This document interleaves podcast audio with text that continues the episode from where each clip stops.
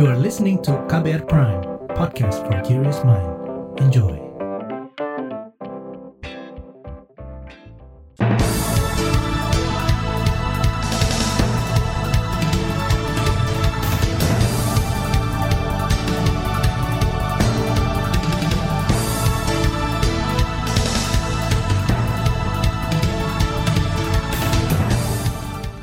Selamat pagi saudara, senang sekali bisa menjumpai Anda kembali melalui program Buletin Pagi edisi Jumat 22 Juli 2022. Saya Malika. Sejumlah informasi pilihan telah kami siapkan.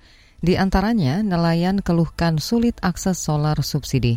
Semua jamaah haji harus tes COVID-19 saat kembali ke Indonesia.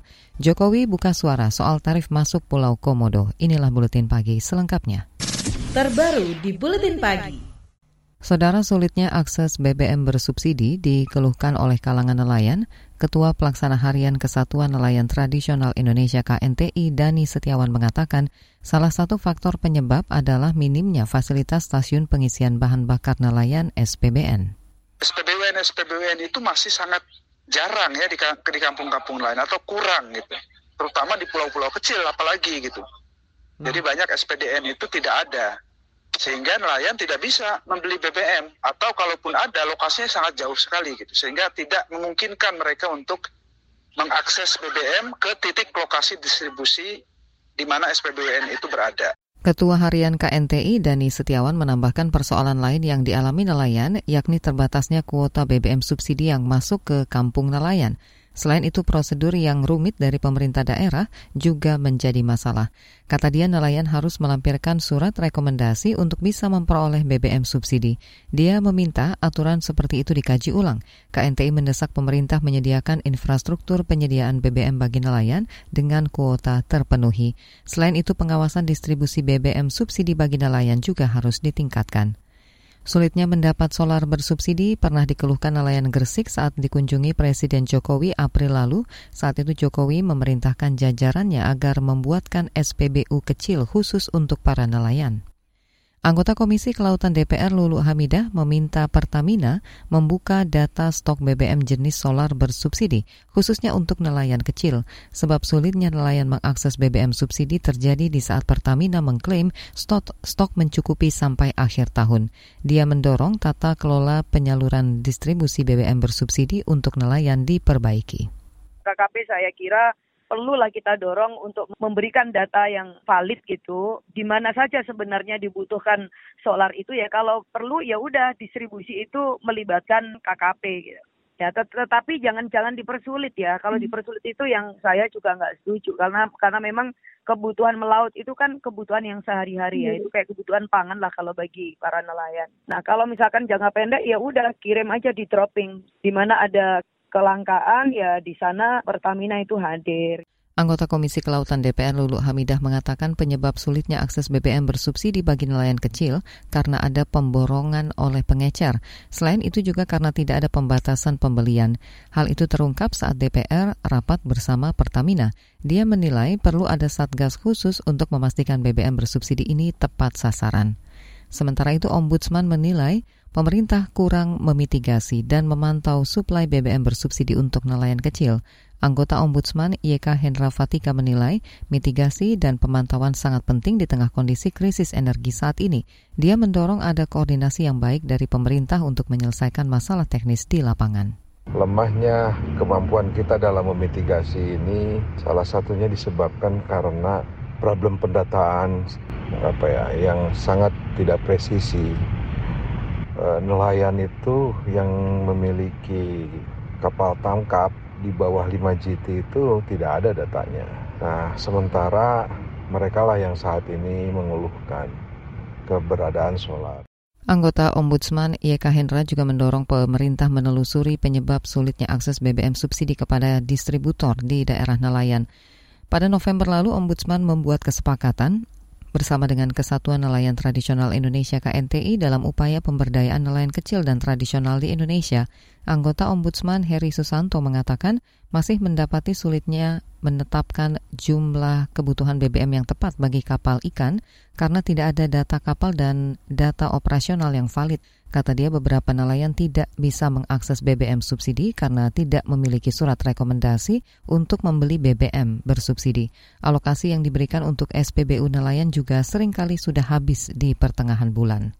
KBR telah mencoba menghubungi Direktur BBM di Badan Pengatur Hilir BPH Migas, Patuan Alfon dan Kepala Subdirektorat Pengaturan BBM BPH Migas Ketut Gede Aryawan, namun hingga malam tadi keduanya tak merespon permintaan wawancara. Sebelumnya dalam Munas KNTI Selasa lalu, Menteri BUMN Erick Thohir menduga solar subsidi yang diperuntukkan bagi nelayan justru dinikmati oleh pengusaha besar. Kata dia, perbaikan alur pembelian solar subsidi akan lebih tepat sasaran jika dilakukan melalui koperasi. Menurutnya pendataan melalui koperasi bisa lebih rapi. Koperasi, koperasi tinggal apa? Bekerja sama dengan Pertamina, memberikan solar yang sesuai dengan tadi angkanya, kebutuhan, supaya tidak ada solar kencing di laut. Yang akhirnya diambil lagi dengan industri besar, dipakai lagi buat kegiatan korporasi. Itu tadi Menteri BUMN Erick Thohir. Saudara Presiden minta Polri terbuka dalam pengusutan tewasnya Brigadir J. Tetaplah di Buletin Pagi KBR. You're listening to KBR Pride, podcast for curious mind. Enjoy!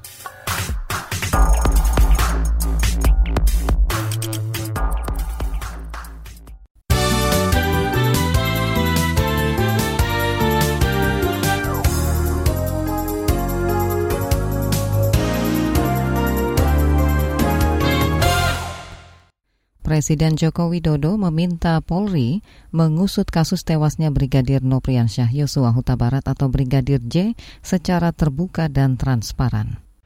Usut tuntas, buka apa adanya. Jangan ada yang ditutup-tutupi, transparan.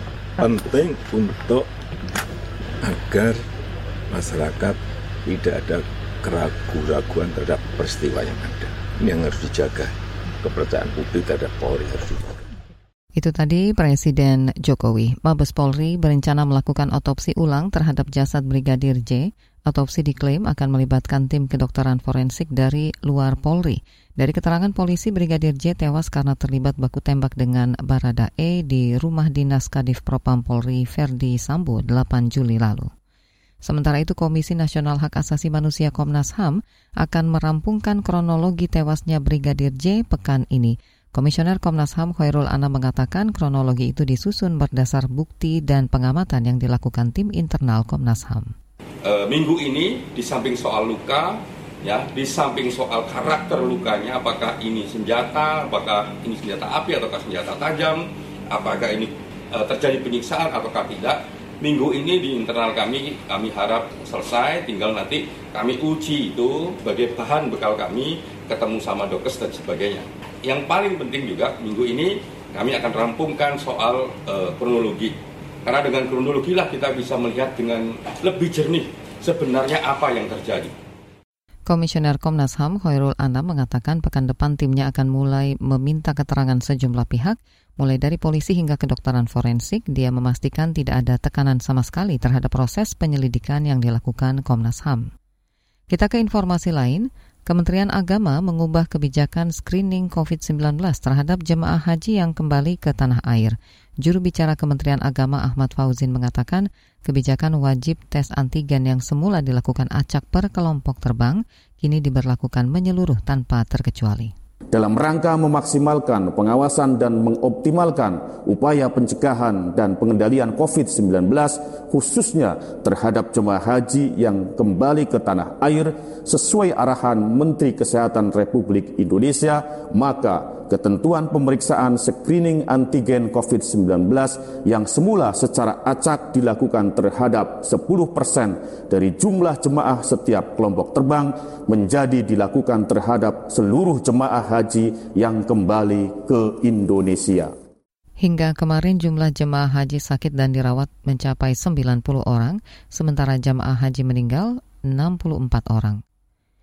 Saudara pemerintah akan menghentikan siaran TV analog pada November mendatang. Staf khusus Menteri Komunikasi dan Informatika Rosarita Niken Widyastuti mengatakan pemerintah terus menggencarkan edukasi dan sosialisasi penggunaan penerapan perangkat TV digital dan set-top box. Berdasarkan amanat Undang-Undang Cipta Kerja nomor 11 tahun 2020 diamanatkan bahwa seluruh siaran TV analog paling lambat tanggal 2 November 2022 ini harus dimatikan. Jadi BIMTEK ini sangat penting sekali untuk memberikan informasi kepada masyarakat agar nantinya pada saat penghentian siaran TV analog masyarakat tidak terkaget-kaget. Staf khusus Menteri Kominfo Rosarita Niken Widyastuti menambahkan pemerintah akan membagikan secara gratis set-top box TV digital untuk masyarakat miskin. Namun jika ingin membeli, kata dia harga set-top box TV digital di pasaran cukup terjangkau. Penghentian siaran TV analog telah dilakukan bertahap sejak 25 April.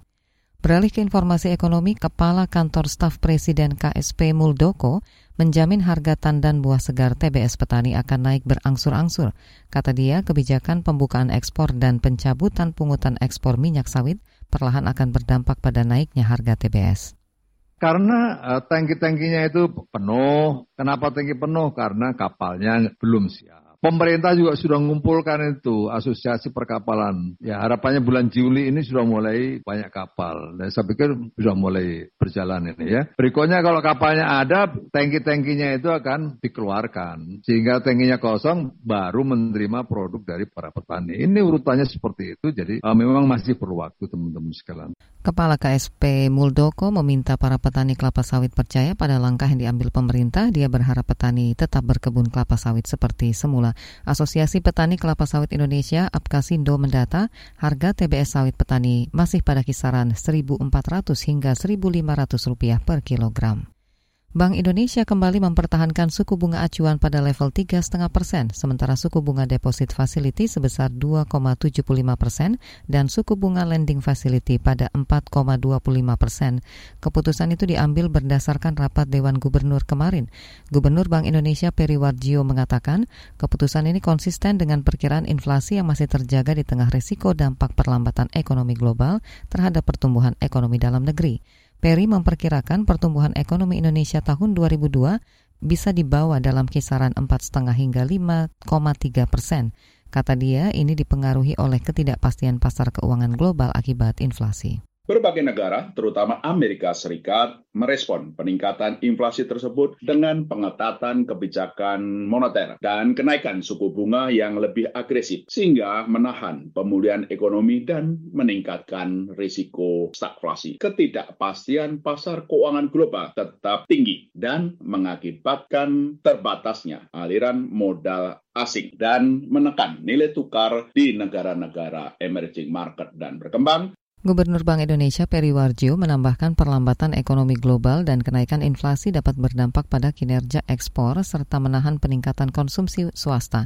Meski begitu, dia memperkirakan kinerja neraca pembayaran Indonesia akan surplus 0,3 persen sampai dengan defisit 0,5 persen. Kita ke informasi mancanegara. Presiden AS Joe Biden dikonfirmasi positif COVID-19 kemarin. Ia disebut mengalami gejala ringan seperti pilek, batuk, kelelahan tanpa demam.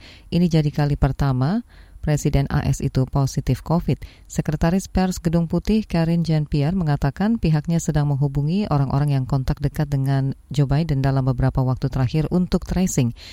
Biden telah meningkatkan keterlibatannya dengan publik setahun terakhir karena Gedung Putih telah mengubah pendekatannya terhadap pandemi. Sebelumnya, dia melakukan perjalanan ke Somerset, Massachusetts untuk acara tentang tindakan eksekutif iklim. Di sana ia terlihat berjabat tangan dengan dan menyapa hadirin di kerumunan luar. Beberapa hari sebelumnya dia juga pulang dari lawatan di Timur Tengah. Di sana mengadakan pertemuan dengan para pemimpin dunia di Israel dan Arab Saudi. Saat berada di luar negeri, Biden juga terlihat berjabat tangan dan memeluk pemimpin negara lainnya.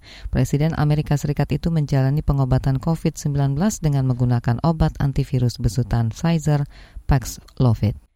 Ke informasi olahraga, Timnas U18 Indonesia akan memulai perjuangan di turnamen Piala AFF 2022 melawan Singapura di Stadion Gelora Sriwijaya Palembang sore nanti. Pelatih Rudi Eka telah mengumumkan 28 pemain perempuan yang akan memperkuat skuad Garuda Pertiwi.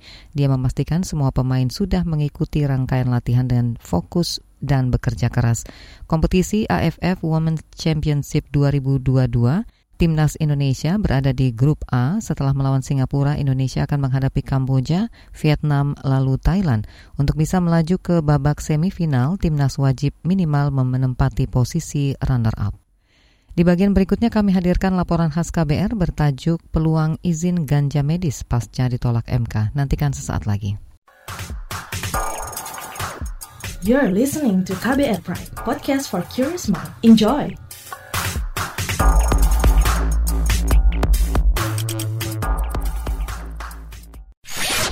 Commercial break. Commercial break. Yuk follow social media KBR. Twitter at Berita KBR, Instagram at KBR.id, Youtube Berita KBR.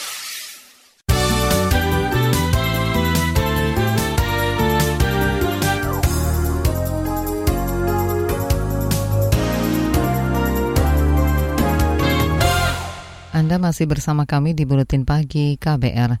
Mahkamah Konstitusi menolak uji materi Undang-Undang Narkotika terkait penggunaan ganja medis untuk kesehatan. Tapi MK membuka peluang revisi Undang-Undang Narkoba untuk ganja medis. Berikut laporan khas KBR di susun jurnalis Siti Sadida. Mahkamah Konstitusi menolak permohonan gugatan uji materi Undang-Undang Nomor 35 Tahun 2009 tentang narkotika terkait penggunaan ganja medis untuk kesehatan. Putusan itu disampaikan Ketua MK Anwar Usman dalam sidang 20 Juli lalu. Pokok permohonan para pemohon tidak beralasan menurut hukum. Berdasarkan Undang-Undang Dasar Negara Republik Indonesia tahun 1945 dan seterusnya, amar putusan mengadili satu menyatakan permohonan pemohon 5 dan pemohon 6 tidak dapat diterima. 2. Menolak permohonan para pemohon untuk seluruhnya. Lantas bagaimana dengan perjuangan sejumlah warga yang bergantung pada ganja untuk kebutuhan medis mereka? Hakim Konstitusi Soehartoyo membuka peluangnya, yaitu jika pemerintah melakukan riset tentang manfaat ganja bagi kesehatan. Revisi Undang-Undang Narkotika dapat dipertimbangkan kembali setelah riset menunjukkan hasil sesuai diharapkan para pemohon. Terkait dengan adanya keinginan untuk menggeser atau mengubah pemanfaatan jenis narkotika dari golongan yang satu ke dalam golongan yang lain, maka hal tersebut juga tidak dapat secara sederhana dilakukan. Oleh karena itu, untuk melakukan perubahan sebagian tersebut di atas, dibutuhkan kebijakan yang sangat komprehensif dan mendalam dengan melalui tahapan penting yang harus dimulai dengan penelitian dan, pengkajian ilmiah. Dan lebih lanjut dapat dijelaskan berkaitan dengan jenis narkotika golongan 1 telah ditegaskan dalam penjelasan pasal 6 ayat 1 huruf A U35 2009 hanya dapat dipergunakan untuk tujuan pengembangan ilmu pengetahuan dan tidak digunakan dalam terapi serta mempunyai potensi sangat tinggi mengakibatkan ketergantungan. Wacana riset ganja medis juga mendapatkan dukungan kalangan anggota DPR. Anggota Komisi Pertanian DPR, Lulu Nur Hamidah mengatakan, saat ini DPR dan pemerintah terus memantau perkembangan tanaman ganja medis agar tidak disalahgunakan. Jadi ganja terbaik di dunia itu sebenarnya juga dari Indonesia karena kita punya limpahan matahari yang sangat cukup dan climate yang memang sangat bagus dan berdasarkan hasil riset banyak pihak dan bahkan WHO sendiri sudah menurunkan ya dari psikotropika ganja dan tidak dianggap sebagai psikotropika, maka saya kira ini juga perlu di follow up oleh pemerintah kita. Koalisi Advokasi Narkotika untuk Kesehatan juga mendorong pemerintah segera mengkaji dan terbitkan regulasi riset ganja untuk medis. Direktur Eksekutif Institut Reformasi Peradilan Pidana ICGR Erasmus Napitupulu mengatakan, kajian ilmiah terhadap jenis-jenis narkotika golongan satu yang dapat dimanfaatkan sebagai pelayanan kesehatan tidak boleh ditunda, terutama untuk pengobatan pasien cerebral palsy sebagaimana menjadi latar belakang para pemohon saat mengajukan permohonan uji materi Undang-Undang Narkotika ke Mahkamah Konstitusi. MK mengatakan ini belum bisa digunakan untuk pelayanan kesehatan karena infrastrukturnya belum ada. Seakan-akan yang harus menanggung ketidakmampuan dan ketidak kompetenan begitu ya, inkompetensi dalam menyiapkan infrastruktur itu ada di masyarakat. Seakan-akan tiga ibu ini harus mengemban kondisi yang ada orang-orang yang punya kuasa tidak becus untuk memastikan infrastruktur, untuk memastikan bagaimana mengatur hukum ini. Salah satu pemohon uji materi Undang-Undang Narkotika, Santi Warastuti, mengatakan akan terus melanjutkan usahanya Meskipun gugatannya ditolak MK, ia tetap akan memperjuangkan agar ada izin pemanfaatan ganja untuk kebutuhan medis, terutama demi mengobati anaknya yang mengalami cerebral palsy. Saya pun akan terus berusaha untuk mengawal dari jauh proses apa yang dilakukan oleh pemerintah sampai saat ini. Tetapi saya tidak akan berhenti untuk mensounding pada masyarakat lewat media sosial, lewat apa pun itu yang bisa kita berikan. Jadi jangan sampai mereka itu lupa apa akan perjuangan kita. Jadi apa pun itu nanti hasilnya saya tetap akan berusaha untuk memperjuangkan itu meskipun dari jauh karena mereka kan tidak tahu atau tidak pernah menghadapi anak-anak yang sakit, anak-anak yang kejang. Betapa paniknya saya ketika pika kejang dan harus lari ke apotek dengan resep kalaupun tanpa resep ya juga tidak bisa mendapatkan obat itu. Jadi itu kan hampir sama dengan ganja medis yang saya maksudkan gitu. Jadi misalnya nanti pun menjadi obat, saya juga tetap mendapatkan resep dari dokter, di apotek gitu. Jadi sekarang itu kan kayak hampir anak saya itu kan jadinya ketergantungan juga dengan obat medis kan, yang efeknya juga mungkin lebih parah daripada ganja medis gitu. Jadi kalau ada obat yang bisa memberikan efek negatif seminimalisir mungkin, ya itu akan tetap kita perjuangkan. Saudara, laporan ini disusun Sadida Hafsyah, saya Reski Mesanto. Informasi dari daerah akan hadir usai jeda, tetaplah di Buletin Pagi KBR. You're listening to KBR Pride, podcast for curious mind. Enjoy!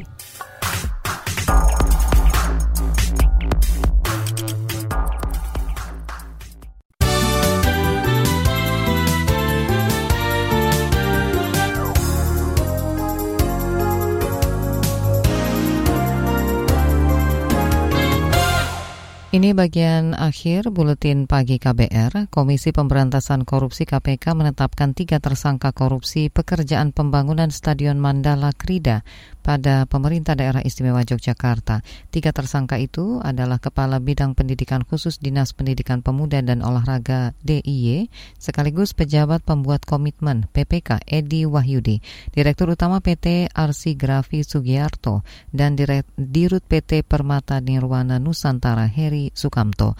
Wakil Ketua KPK Alexander Marwata mengatakan tersangka Heri belum ditahan lantaran mangkir dari panggilan penyidik. Untuk kepentingan penyidikan, hari ini dilakukan upaya paksa penahanan oleh tim penyidik masing-masing untuk selama 20 hari pertama terhitung hari ini tanggal 21 Juli 2022 sampai dengan 9 September 2022. Yang pertama EW ini ditahan di rutan KPK pada Kaplin C1 Gedung ACLC dan kedua SGH ditahan di rutan KPK pada Pomdam Jaya Guntur. Untuk tersangka HS, KPK mengimbau untuk kooperatif hadir pada pemanggilan berikutnya yang akan segera dikirimkan oleh tim penyidik. Wakil Ketua KPK Alexander Marwata menambahkan tersangka diduga merugikan keuangan negara sekitar 31 miliar rupiah. Rencana kenaikan tarif masuk kawasan Taman Nasional Komodo dan Pulau Padar menjadi 3,75 juta rupiah dikeluhkan oleh pelaku usaha kecil di sektor pariwisata. Menanggapi hal itu, Presiden Joko Widodo mengatakan pemerintah ingin ada keseimbangan antara konservasi dan nilai ekonomi dari pariwisata. Kita ingin konservasi, tapi kita juga ingin ekonomi lewat turisme, lewat wisatawan. Ini harus seimbang. Presiden Jokowi mengatakan pemerintah sepakat membagi kawasan Taman Nasional Komodo dalam wilayah konservasi dan wisata. Untuk konservasi letaknya di Pulau Komodo dan Pulau Padar, sedangkan untuk wisatawan Komodo bisa disaksikan di Pulau Rinca. Kedua wilayah itu akan memiliki tarif masuk yang berbeda. Untuk masuk Pulau Rinca, Jokowi pastikan tidak ada perubahan harga tiket. Sementara Pulau Komodo dan Padar, harganya akan lebih mahal dengan alasan area konservasi. Meski demikian, dia belum memastikan berapa tarif yang ditetapkan untuk masuk area konservasi Komodo.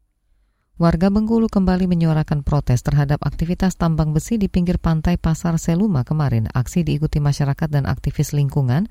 Mereka mendatangi kantor gubernur menuntut pemerintah daerah menghentikan aktivitas tambang PT Paming Lepto Abadi. Mereka juga memprotes kriminalisasi terhadap warga yang menolak tambang pasir besi. Warga menuntut pemerintah daerah membuka hasil peninjauan lapangan yang sebelumnya dilakukan pejabat pemerintah Provinsi Bengkulu. Menurut warga, aktivitas tambang ilegal karena beroperasi sebelum ada izin. Warga menyebut penambangan pasir besi merusak lingkungan dan mengancam kehidupan di pesisir pantai. Kegiatan tambang menyebabkan banyak lubang bekas tambang di pantai. Informasi tadi menutup jumpa kita di Buletin Pagi hari ini. Pantau juga informasi terbaru melalui kabar baru, situs kbr.id, Twitter kami di akun @beritaKBR, serta podcast di alamat kbrprime.id. Saya Malika bersama tim yang bertugas undur diri. Salam.